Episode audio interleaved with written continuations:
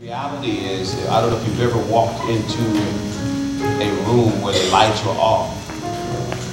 Whether you're afraid of darkness or not, walking into that room, there's an immediate response that you'll have because when you're in darkness, you just cannot see. And the unfortunate thing about darkness is that when we're in darkness, it's hard to perceive things, hard to understand. But here's the beauty of what Christ means to us, and that is, he says that he came to bring light. And that light is the light of the world.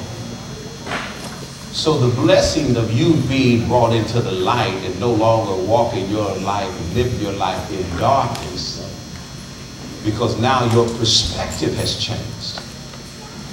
You realize that there is a God, that he is concerned, that in spite of hardship and challenge, that does not mean that he is not there. Amen?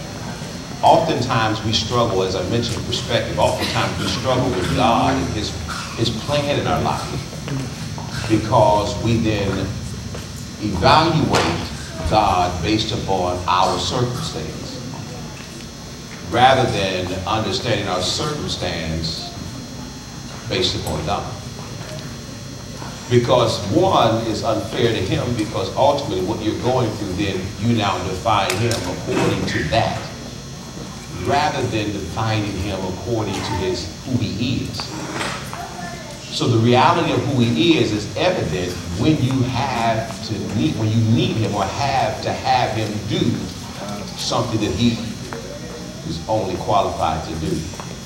So how do you ever know him to be a deliverer if you've never been bound by something? Yeah, that's right. How do you know him to be a savior if you don't realize that you are in need of saving? How do you know him to be a keeper if you don't find yourself feeling unkept? How do you know him to be a provider until you are in a place where you need? So really, if my perspective changes when I go through challenge and trouble, I realize how God is able to prove himself rather than because I'm going through, I question who he is. So I question who he is because I'm going through, rather than understanding that what I'm going through allows me to see him be who he says he is. Oh, there's a different perspective because now I see something different. The word says, many are the afflictions of the righteous but the Lord delivers him, her, them out of them all. So when I am in affliction, I have to say, God, you promised to bring me out. So here's how I see you as my deliverer because I now need to be delivered. And once you've delivered me, then I then look back and say, He is my deliverer. I'll share this with you before I get into this because I just want to exhort you with this. Job, that man of the Bible who went through so much hardship, loss, and tragedy, devastation. There's something about Job that I want to point out to you. The Bible starts out in the first chapter of Job with God making a declaration about Job. He said he is a man who's upright. He's an upright man. And that he eschews evil. He does, he, when he sees it, he, he's, he's trying to make sure to keep evil out. But here's something I want you to understand. The first chapter of Job starts with us understanding that Job didn't do anything to deserve the hardship he was facing. But here's the thing. In the 42nd chapter, as it begins, as the story unfolds and begins to conclude in the climax, you'll find Job saying this.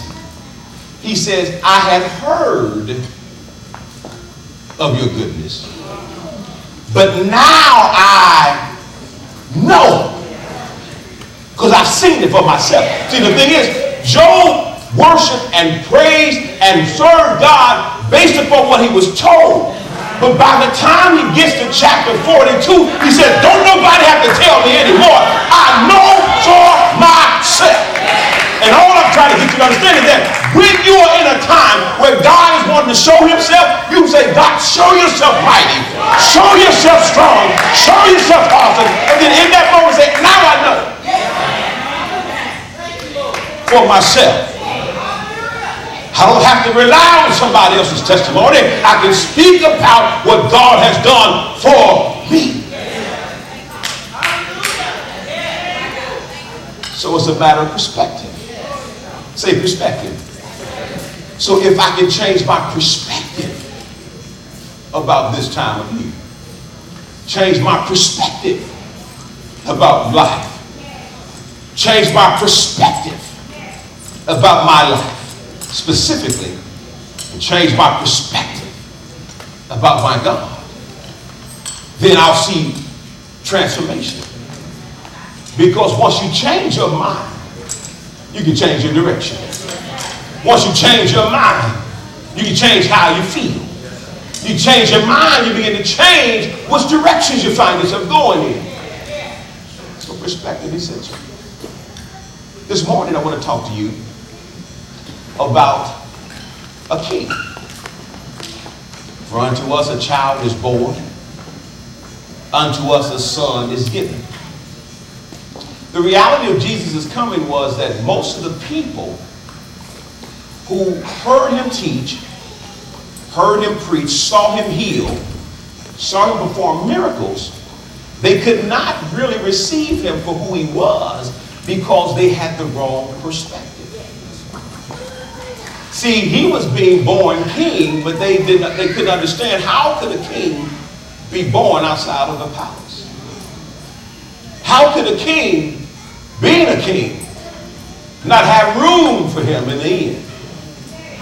How could a king who's supposed to be so great not come with great fanfare, great celebration? How could a king be born off on the hillside, off in the, in, in the back hills with just some animals and his mom and his dad.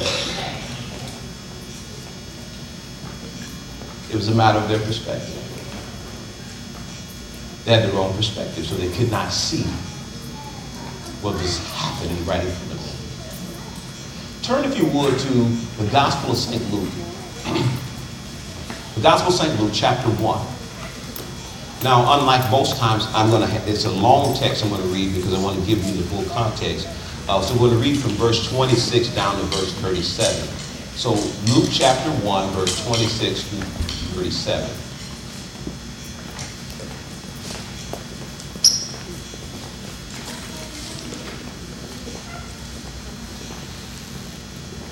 Now in the sixth month, the angel Gabriel was sent by God to a city of Galilee named Nazareth to a virgin betrothed to a man whose name was Joseph of the house of David. The virgin's name was Mary, and having come in, the angel said to her, Rejoice, highly favored one. The Lord, there it is, is with you. Blessed are you among women. When she saw him, she was troubled at his saying and considered what manner of greeting this was. Then the angel said to her, Do not be afraid, Mary, for you have found favor with God. And behold, you will conceive in your womb and bring forth a son. And he shall call his, you shall call his name Jesus, and he will be great and he will be called the Son of the Most of the Highest. And the Lord God will give him the throne of his father David. And he will reign over the house of Jacob forever. And of his kingdom there will be no end. Then Mary said to the angel, How can this be since I do not know a man? And the angel answered and said to her, The Holy Spirit will come upon you and the power of the highest will overshadow you. Therefore, also the Holy One who is to be born will be called the Son of God. Now, indeed, Elizabeth, your relative, has also conceived a son in her old age. And this now is the sixth month for her, who was called barren. For with God, nothing will be impossible. I want to talk to you today about the king with no impossibilities. The king with no impossibilities. When we read the story, the account of Jesus' birth, there's a couple different names that pop up, and unless you do a study or you are familiar, uh, very familiar with the story, you may be confused because there's two different kings whose names come up. Uh, there's Caesar, Caesar Augustus, who ordered actually uh, the census for all of the children to come and be count, all the people to be counted. And then you find uh, King Herod. King Herod, you find his account that he was the king who thus was ordering that all children under did. He was trying to figure out. He heard that there was a king, there was a king being born. And so he wanted to stuff them out. So you might be confused about those two kings because you say, well, here's King Augustus, and then Caesar Augustus, and then here's King Herod. Well, here it is. King Caesar Augustus was the actual king of Rome. Herod was what was called a client king of Judea. And so what would happen is a king and over a kingdom would then hire or have other kings over certain areas. And so Herod was the king of Judea, and at that time in that region, he was concerned because there was this rumbling about a king, a Jewish king being born, and he did not want anyone to come in and take his place. So at that point, we find that the king, the king, King Augustus, understanding that he has limitations being that he's in Rome, he's here, but he has limitations on his ability to understand and know all that's going on within his kingdom. Thus, he would then have a client, have client kings who would then responsible for governing over those areas and then reporting back to him.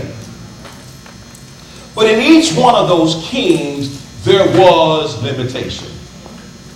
Herod was limited to the area by which he was now governing Judea. He was the king of that area. So over that region, he was the man, but he understood that he was subject to the man. He understood that, hey, yes, I'm the man when I'm around here. And all of you make sure you recognize. And King Herod was actually known for his great building projects.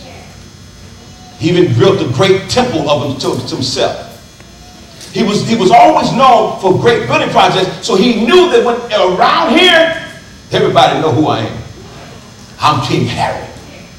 But he also understood that there were other kings within the kingdom who were also client kings, but that when it came down to it, the man next to the man, the man above the man, was King Augustus, Caesar Augustus.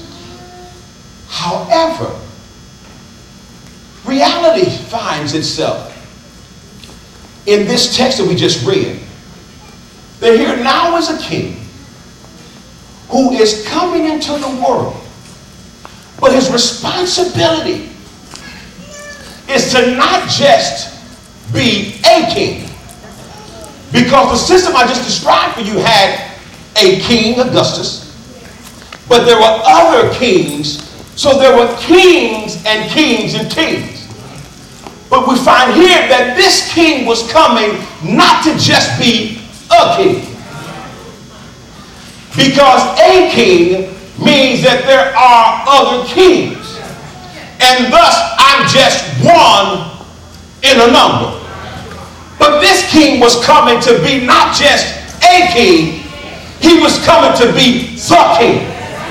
Here's the reality because when you speak of the and a, a speaks means, means that there could be others. But when you say the king, you're saying, here is the king. Here's the reality. Because when this king came, he came not only to just be someone who reigns, But it says that he would have an eternal kingdom.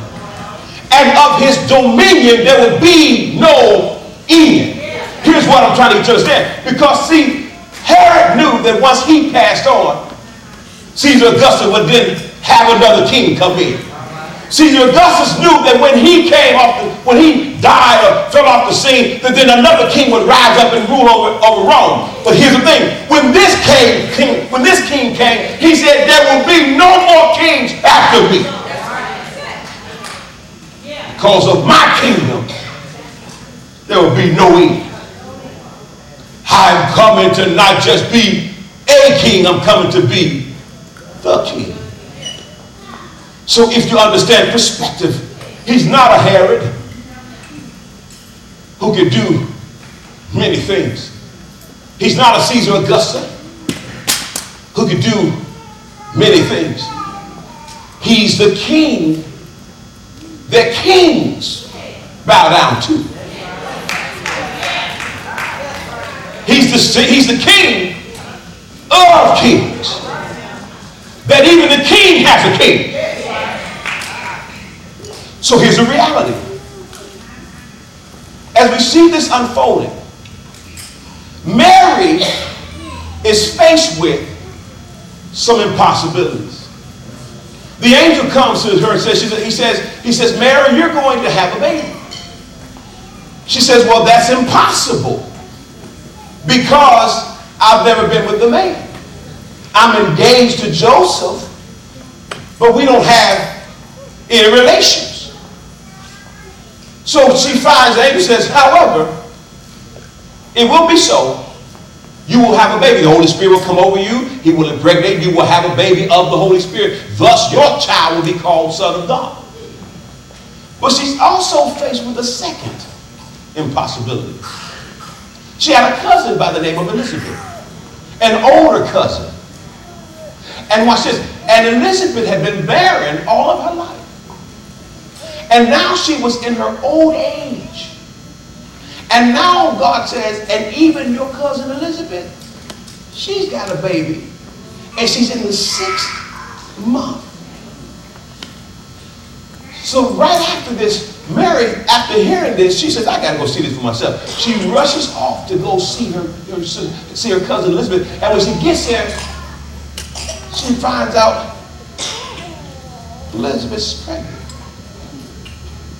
So here are two impossibilities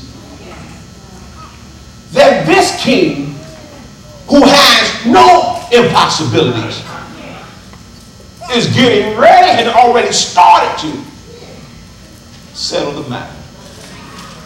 Because in order to be called King of Kings, Lord of Lords, you have to be something that no other king has been. You have to do something that no other king has done.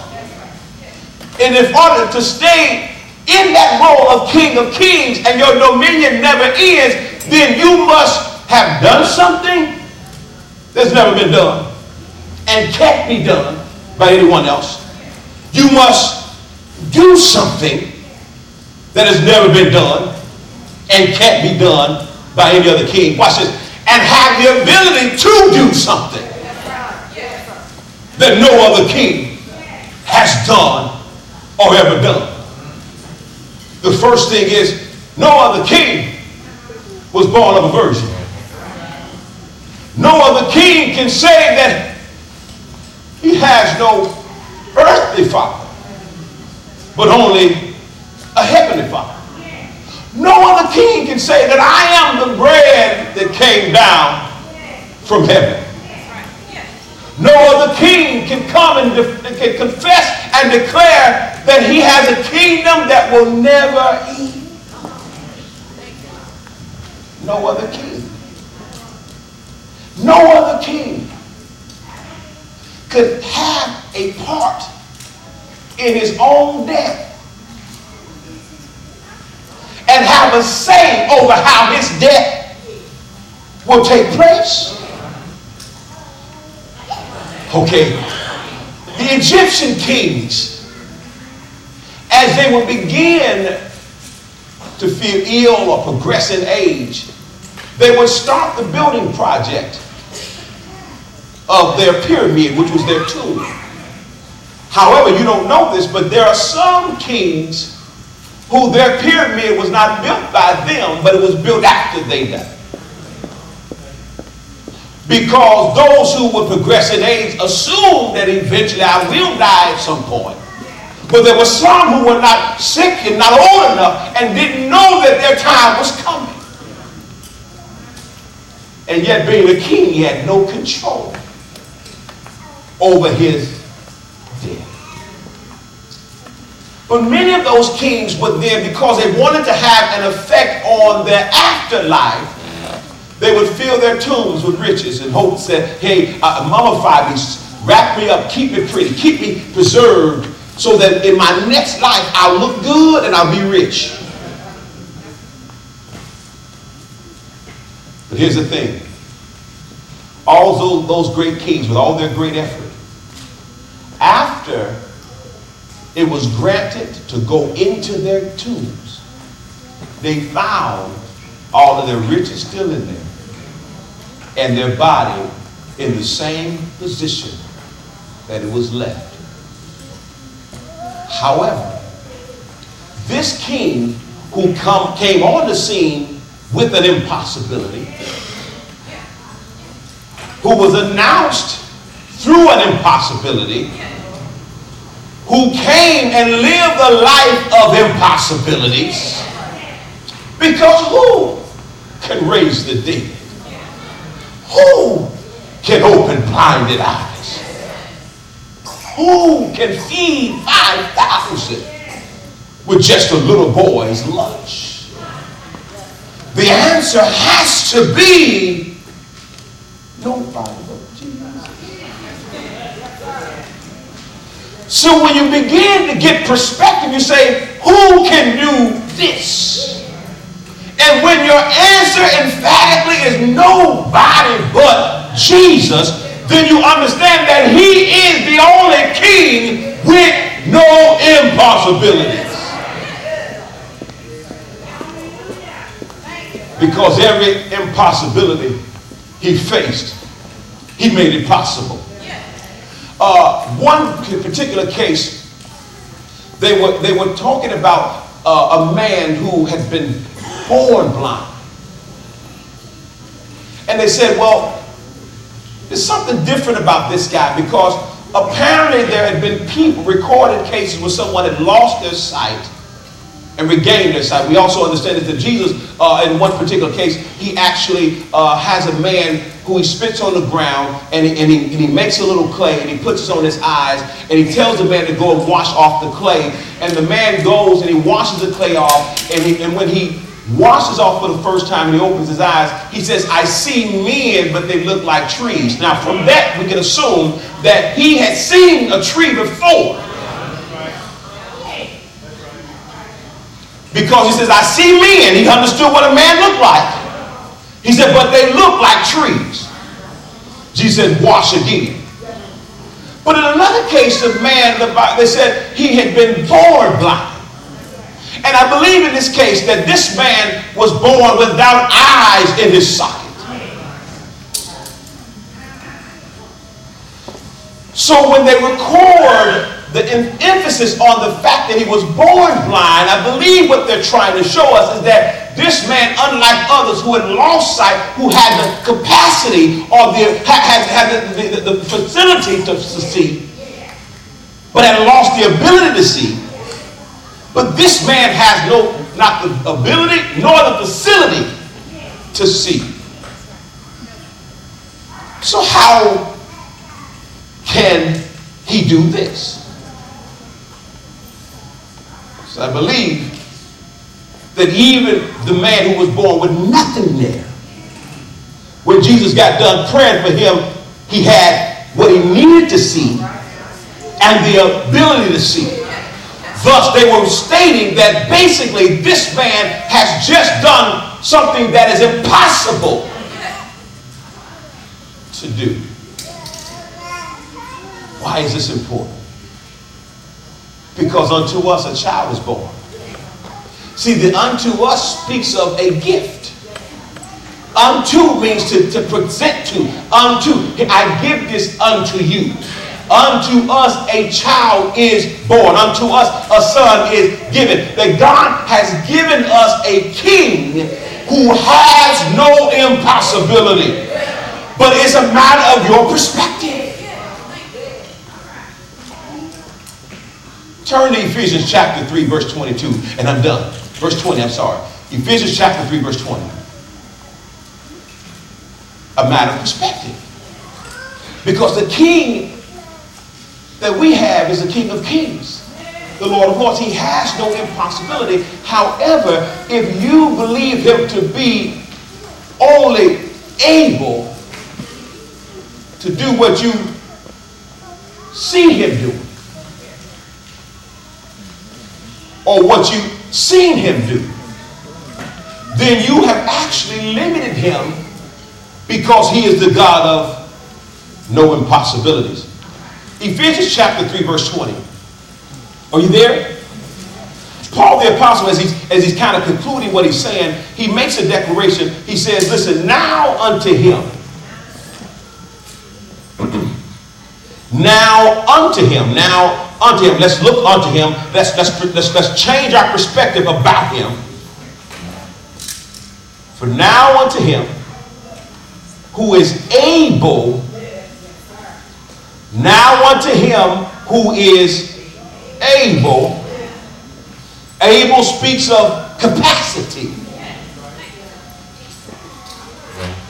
Now on him, unto him who has the capacity. Now unto him who has the ability.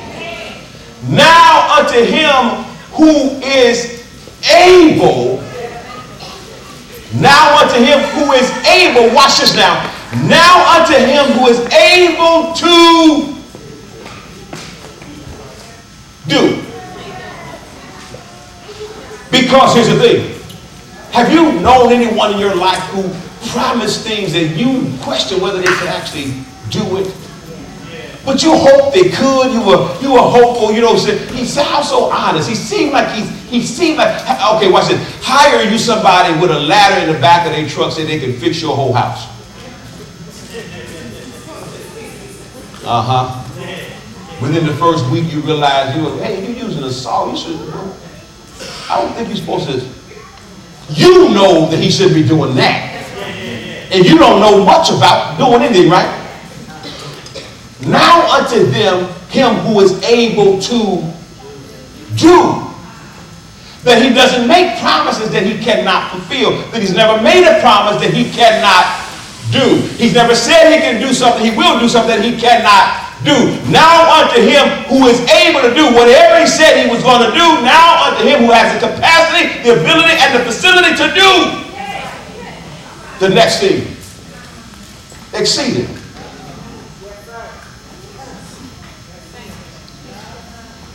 Exceeding means to go overboard. Now unto him who's able to go past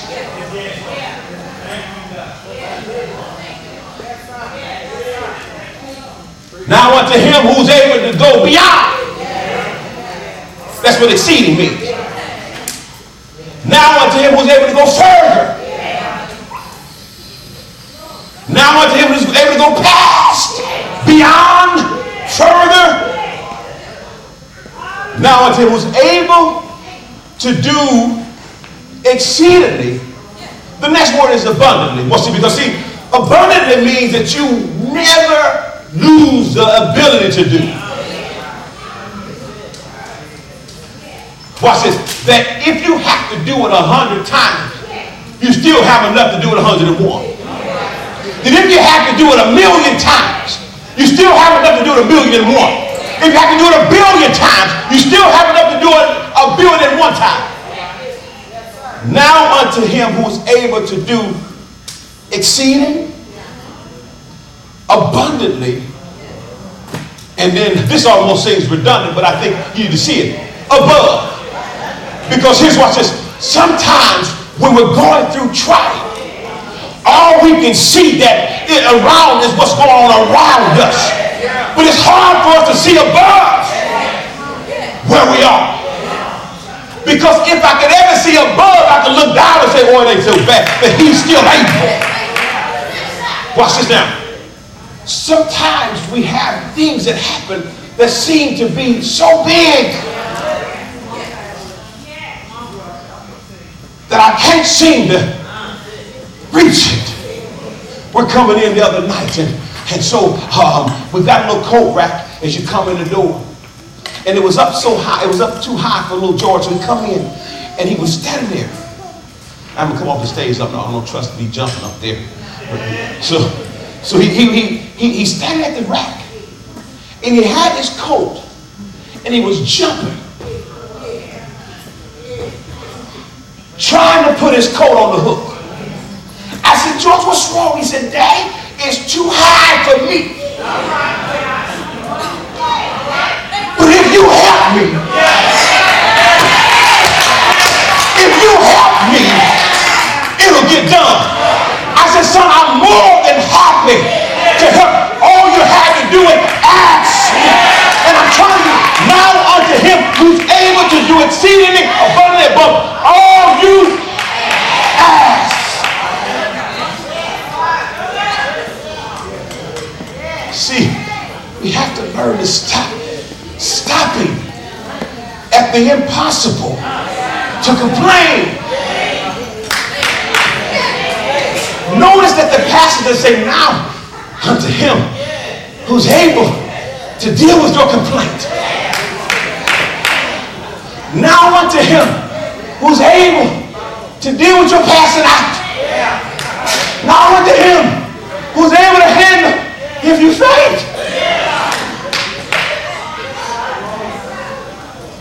Unto him who's able to do exceedingly, abundantly, above all.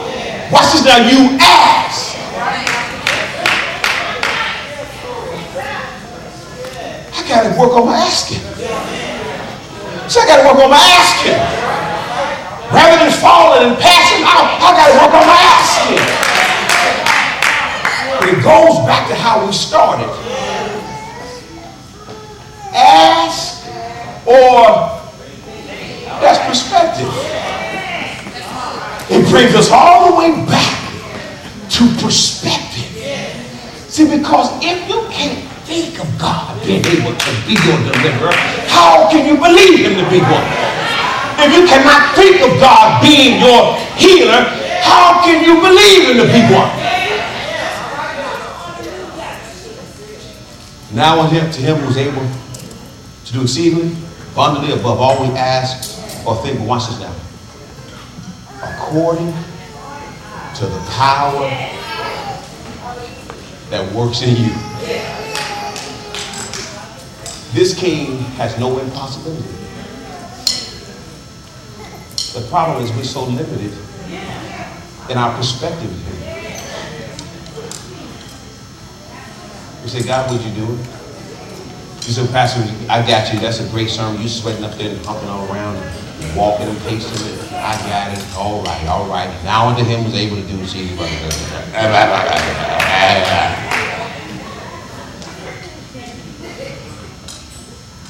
See, now unto him who able to do exceeding abundantly above all we ask or think, according to the power that is working in you. You know what the power that's working in you? Your faith. See, it's not a matter of whether God has the ability to do it. The question is, can you believe it? But I believe, no. Because if you believe, it'll be done. But I did believe. You can't tell me I didn't believe. What you say. The reality is, faith is not just believing. Because faith requires trusting. Faith requires trusting because Peter walked on water believing. He started to sink when he stopped trusting. See, faith got him out of the boat. Trust, a lack of trust caused him to sink. He says, Lord, if it's you, bid me to come to you. Jesus says, come. he gets out of the boat. The Bible says that he began to look around at the wind and the water around him. And he began to sink. Because that's where his trust started to fail him. Now unto him was able to do exceeding abundantly above all you ask and think. You got to trust that he's able. You have to trust that, hey, he can do it. This is important because the next, next week, next week, next Sunday is New Year's Eve. The Lord has impressed upon me for us to have every year in our 15 years, just about, I think we really missed maybe two, one or two, maybe three years, where we didn't have a New Year's Eve service, and we brought the year in, in worship, starting at 10 o'clock, ser- have service up to, to midnight, and, and shout out uh, Happy New Year, go home. This year, the Lord has impressed upon me for us to have not a typical service, but a faith service. Seven o'clock. We're not gonna- We're not going to stay till the year, uh, well, the Lord's keep working. We'll, we'll be here till, till He finished. Here's what I want you to do. I want you to believe God. I want you to believe that He's concerned about things that concern you. I want you to believe that faith is working in you and that faith is power.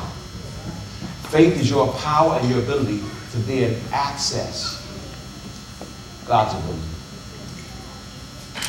Let me share this and I'll be done.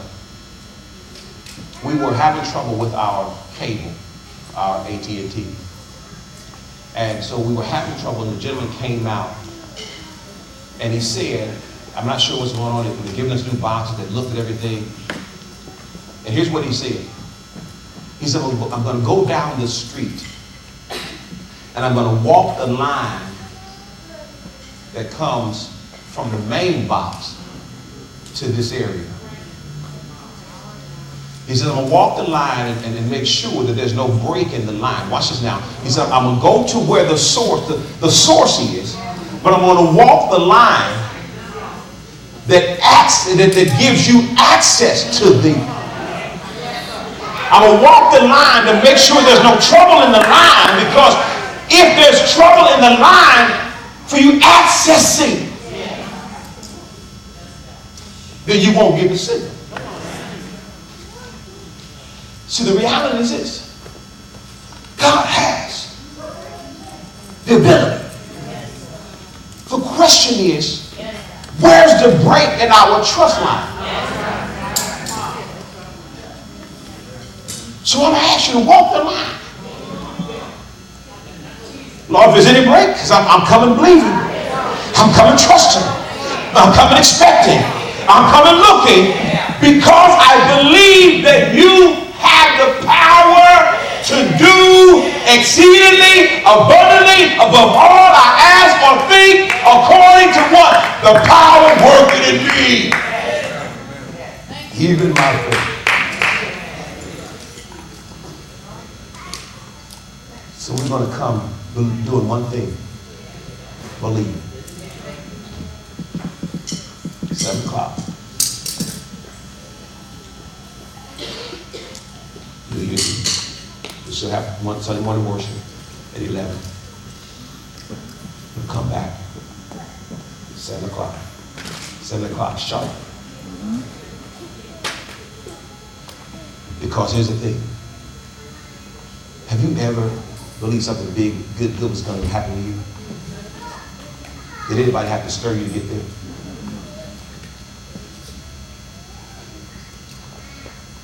And I believe God when He said to me, I am the King that has no impossibilities. I've shown you that every impossibility that greeted Him, Possible. The final part of that, it says, with God, nothing shall be impossible. The final passage for you is found in, in Mark chapter 9, 23. Turn there, please.